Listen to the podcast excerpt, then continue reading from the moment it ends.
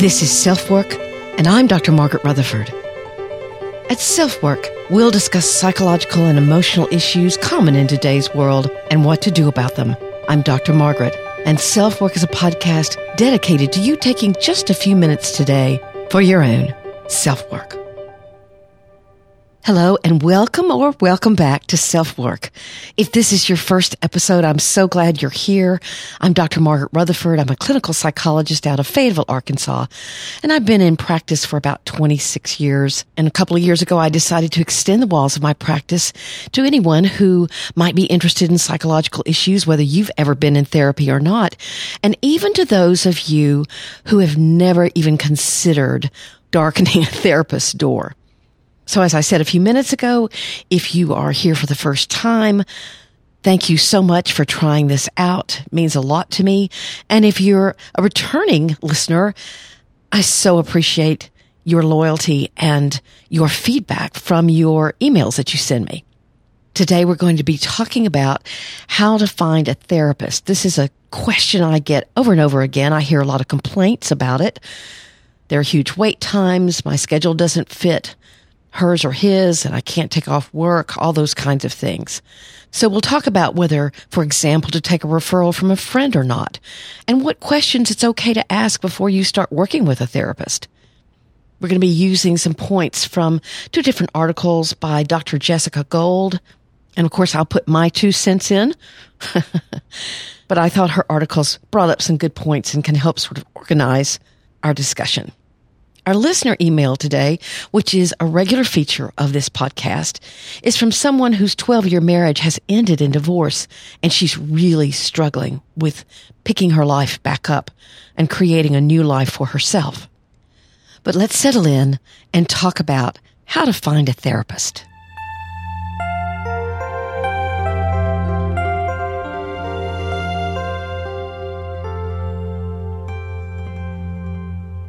There are many things to consider when you're choosing a therapist, and I've had two podcasts already on the topic. My very first episode was about some of the very practical aspects of choosing a therapist. It's from a little ebook that I wrote called Seven Commandments of Good Therapy. Really talked about some of the business practices you need to expect and what kind of relationship, the consistency of the relationship needs to be there you need to know what's happening. So you might want to check out my very first episode. And then there was another one not too long ago, which was 97 on how do you know if a therapist is right for you or not? Meaning the question was, do they need to have gone through what you've gone through? And I talked about the pros and cons of that particular issue. Today, though, I'm going to go through a couple of articles by Dr. Jessica Gold that I thought asked great questions I'll give you my answers. However, she's a psychiatrist and I'm a psychologist, so we're coming from a little different perspectives. But I thought her articles brought up some really good points. And as I said in the introduction, can keep us a bit organized. I recognize finding a therapist can be difficult. If you've listened to this podcast before, you know that I've had some really crummy therapy in my lifetime and I've had some really good therapy. But you know, you may be making it harder than it needs to be. The area you live in is, of course, important. There are more therapists in different states or different cities. And if you're from a small town, it can be really hard to find a therapist. And maybe you even know the person that is the only therapist in town. She or he is a friend. And so that wouldn't work. And you may have to travel to actually have a face to face relationship with a therapist. Of course, online counseling is growing in popularity, and most of what I read about it will say things like that that kind of relationship is better than nothing, and I do tend to agree with that. However, you have to be careful that it isn't an online organization that doesn't have any criteria for their therapists. So you can check out their website, like Talkspace, for example. So why wouldn't you want to go to someone that you know? It's important to remember that you're giving your therapist information about yourself that you don't have about them. So there's a power difference. You may know them. They may be an acquaintance, but you don't know some of the backstory of their life. And friendships really shouldn't usually happen between therapist and client. Now, have I ever become a friend of someone I've seen? Very rarely, but a handful of times, and long after the therapy is over. It's usually because our paths have crossed in some other way that that can happen. And again, I live in a smaller community, so I see my patients all the time, or I see past patients all the time. But when you're trying to find a therapist, probably the best way is to ask a friend or ask a family member. That's certainly the way I often get my own referrals. But you can also get them from family physicians, OBGYNs, oncologists, internists, pediatricians. All of them likely have names of mental health practitioners they trust and have worked with. But don't forget college campuses with training programs, community mental health centers with sliding fees, or even free health clinics. Sometimes I think people just look at private practice therapists when they're looking for a counselor. But there are many clinics that have really wonderful counselors. It's the way I began my career here in Fayetteville. But there's no way that really you can omit or get rid of the risk factor. But what can help is if you talk to people who you respect and you like that have worked with them. So you kind of know what you're getting. And one of the things that I mention in episode one is that to remember that if the therapist won't talk to you before she or he gives you an appointment. And sometimes in larger clinics, secretaries make appointments, not the therapists themselves, but you can still ask to speak to the therapist. Let's talk a little bit about different licensures. You know, therapist is a generic term. And there are very different training schedules for the different certifications or licensures.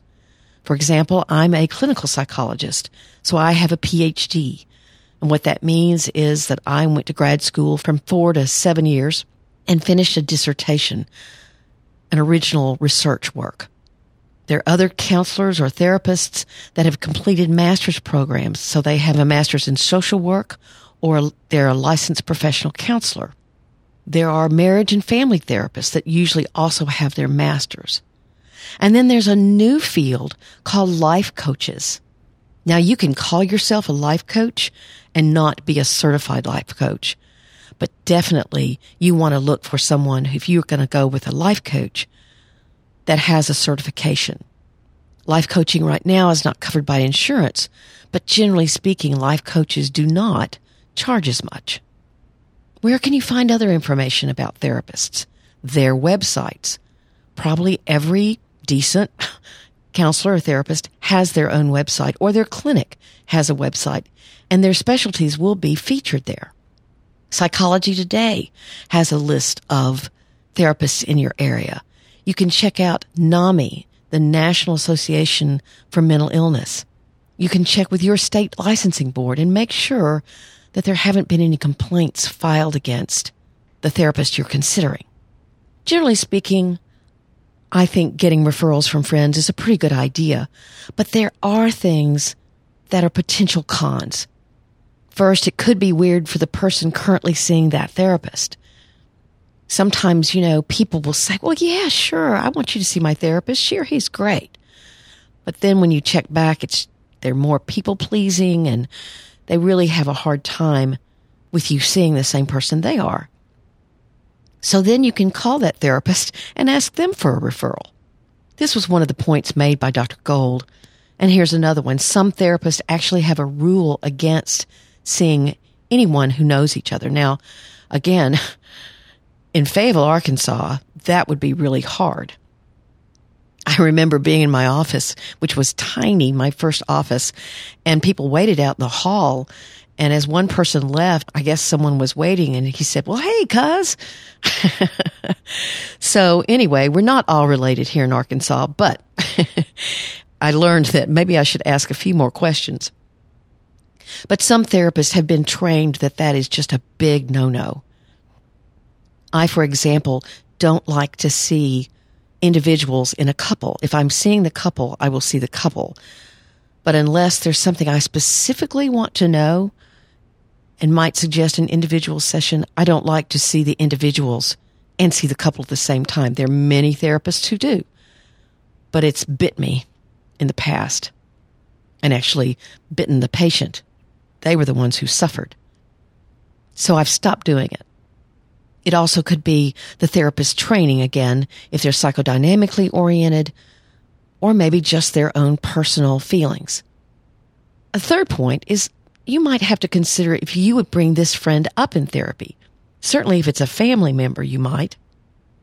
I usually don't like to see members of the same family either, unless I'm doing family therapy. So if you're likely to bring them up, then it's probably not a good idea for y'all to share therapists. Of course, sometimes I don't know who are friends and who aren't friends, and I find out five, six, ten, fifteen sessions into it that they live across the street from one another or they're good friends. So if there's a conflict, what I will do is suggest to both of them that they come into therapy together. I actually worked for my best friend who's also a psychologist when I first came out of graduate school. And she and I definitely had the agreement that if we got into a conflict, which we never did, luckily, but if we did, we'd go to a counselor together. But what you really want to know and feel very strongly is that you can trust your therapist, that they are unbiased and you're very comfortable with them. Now, I will say to you that I often tell people it is not my job to vilify the other people in your life just because you're telling me your perspective only, which is of course the only perspective you can. It doesn't mean I'm going to throw blame on the other person. I'm hopefully going to listen as objectively as possible and then give you my feedback about potentially what their role is in the conflict, but also your own. So when you're looking for a therapist and you want to use a friend's referral, think about these things. Most of the time, I think it's a pretty good idea, unless it is a friend that you have fairly regular conflict with. Then that's probably not wise. Now, the other subject I want to bring up is is it okay to ask your therapist in an initial interview some questions about them? Of course it is. I've gotten questions like, do you do sliding fee scales or other questions about money? I've gotten questions about how old I am. I've gotten questions about the kind of training I got. Perhaps the psychological system or way of thinking that I use the most. I know I talked about in a previous podcast that I'd recently been, to me, sadly asked who I'd voted for the last election. I didn't answer that question. But certainly, I've been asked if I'm a Christian counselor, which I don't bring religion into my therapy unless it's important to the person in front of me. I think my own spiritual beliefs don't belong. But there are Christian counselors. There are counselors who will pray with you. There are counselors who will talk more about your spiritual journey. So it's okay to ask. And if they're not comfortable answering, they'll say, you know, I'm not comfortable answering. But some of the questions that Dr. Gold suggested were these. Is there a reason you're a psychiatrist or psychologist, social worker, family therapist, rather than some other title? Meaning you want to know how they got to be a mental health professional. What drew them to that particular certification? What drew them to being a medical doctor? What drew them to being a clinical psychologist or what's called a PsyD, which is a doctor of psychology? So you can certainly ask why they wanted to be who they are. Another question she brings up is asking a therapist, can I actually trust that everything I say to you stays between you and me? You betcha. I mean, there are exceptions if you are a danger to yourself or others. And there are at times legal issues, although this has happened very rarely in my practice. But confidentiality is a given. In fact, I have a contract that I have people sign that says, quite literally, I agree to keep everything you tell me confidential. And I also state the exceptions to that. Just this week, for example, I had to call the police to do a wellness check because someone had told me she was suicidal and she wouldn't answer her phone. So sometimes that has to happen. A third question is if you have so many patients, how do I know you'll be focused on and care about me individually? You know, that's a trust issue. If there are any signs that your therapist is getting confused about who you are, And she or he isn't saying, you know, I can't quite remember this about you, but rather they're talking about your father and your father's been deceased for years or they seem lost about whether you're divorced or not, then some of that says your therapist isn't listening. And it's okay to say to them, you know, you're getting a lot of the facts about me wrong, and that scares me and makes me highly uncomfortable. It's okay to do that. Other questions are about medication. Now, I'm a psychologist, so I can't prescribe. There are some states where psychologists can prescribe certain medications because there's such a shortage of psychiatrists. But people are afraid sometimes that you're going to only suggest medication. And you can hear their answer on what their take on medication is. There are some therapists out there who don't particularly believe in medication. And then there are others who recommend it when needed. But you can ask. Here's another one. How do I know your advice is good enough for me to take? well, I generally don't give advice. I don't say you should do this or you shouldn't do that. What I try to do very hard, and I think this is what appropriate therapists do, is to say, I'm listening to the way your thinking is proceeding. I'm looking to see if there's anything you're avoiding talking about. Or are you ruminating or obsessing about something? I'm going to talk about the process of your decision making, not necessarily what decision you make. Now, obviously, if we're talking about life or death things, if we're talking about self mutilation or self harm, I am going to advise against those things. I'm going to talk about how those are chaotic decisions. I'm going to talk about how outpatient therapy may not be safe for you anymore and that you need to consider residential or some kind of intensive outpatient. Most therapists, just like plumbers and pastors and lawyers, have reputations. And so you can ask around in the community, what's his or her reputation? Do people feel controlled? Do people feel like they are uncomfortable with some of her advice? Or does the therapist have a good reputation for being solid, for being available, for being on time, for being caring and tuned in? This is a great question for someone living in a smaller area. If I spot you in line at the grocery store, what should I do? Well, again, I see my patients all the time. Now, I didn't when I was in Dallas, ever. I didn't even live in the same area where I was working, so I never saw my patients. I really leave this up to the person themselves. I say, you know what? If you smile at me and wave, I'll smile back. If you don't, if you look away, I will not approach. If I'm with a family member and you come up to me and say, Hey, it's great to see you. Is this your husband or is this your son? Then I'm going to introduce you. But if you don't, then that's okay too. You're in charge. And here's the last question, which I really like. No offense, but what if I just don't like you? Should I stick it out? No. no, no, no, no, no. The therapeutic relationship has been shown by all kinds of really good research that it is one of the strongest factors in people feeling that their therapy was successful. So definitely you want a therapist that you like, that you think likes you, and that you can see your own progress. I talk about setting therapeutic goals in episode one, so you might want to listen to that as well.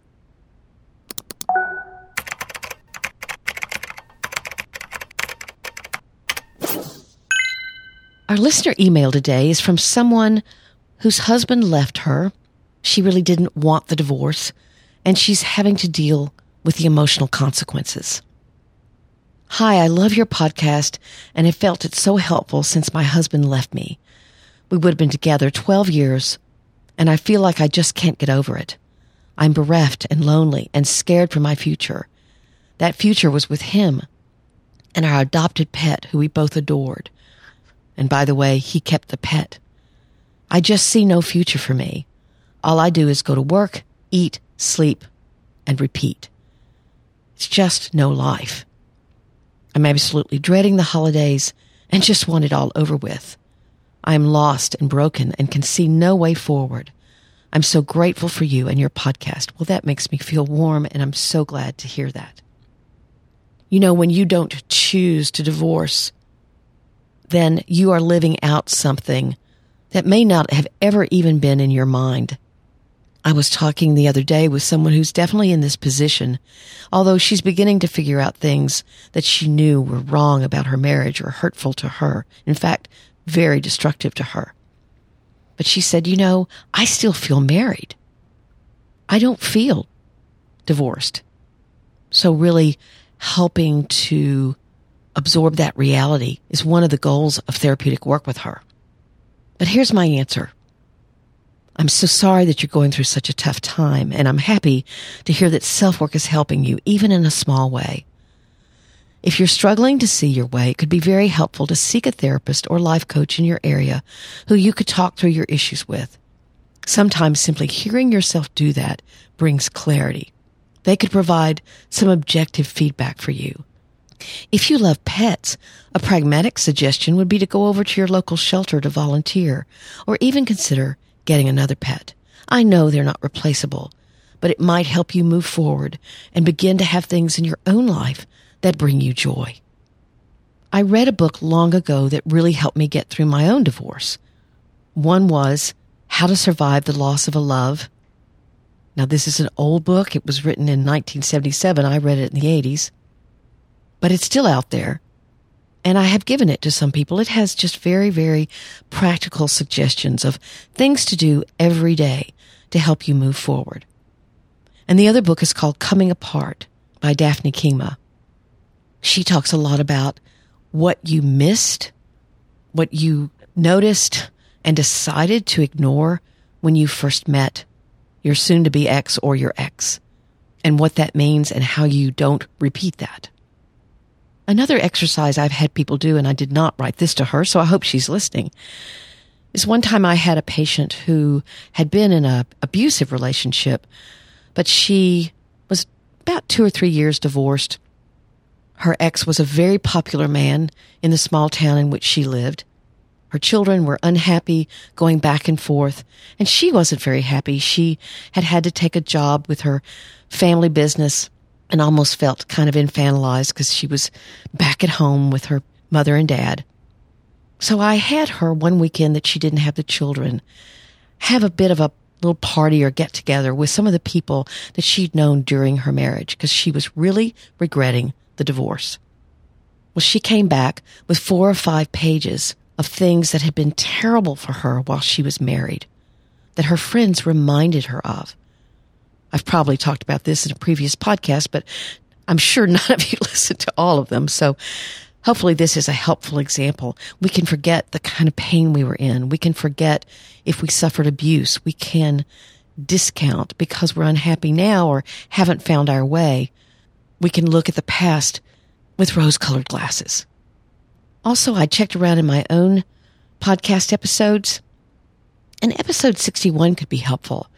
How to increase your self esteem doing one thing every day that either you've always wanted to do and never risked, or that your best friend would say you'd never do. That's one of the exercises. It can lead to greater hope that your life can truly change. I'll have all those links to the books and to Dr. Gold's article in the show notes.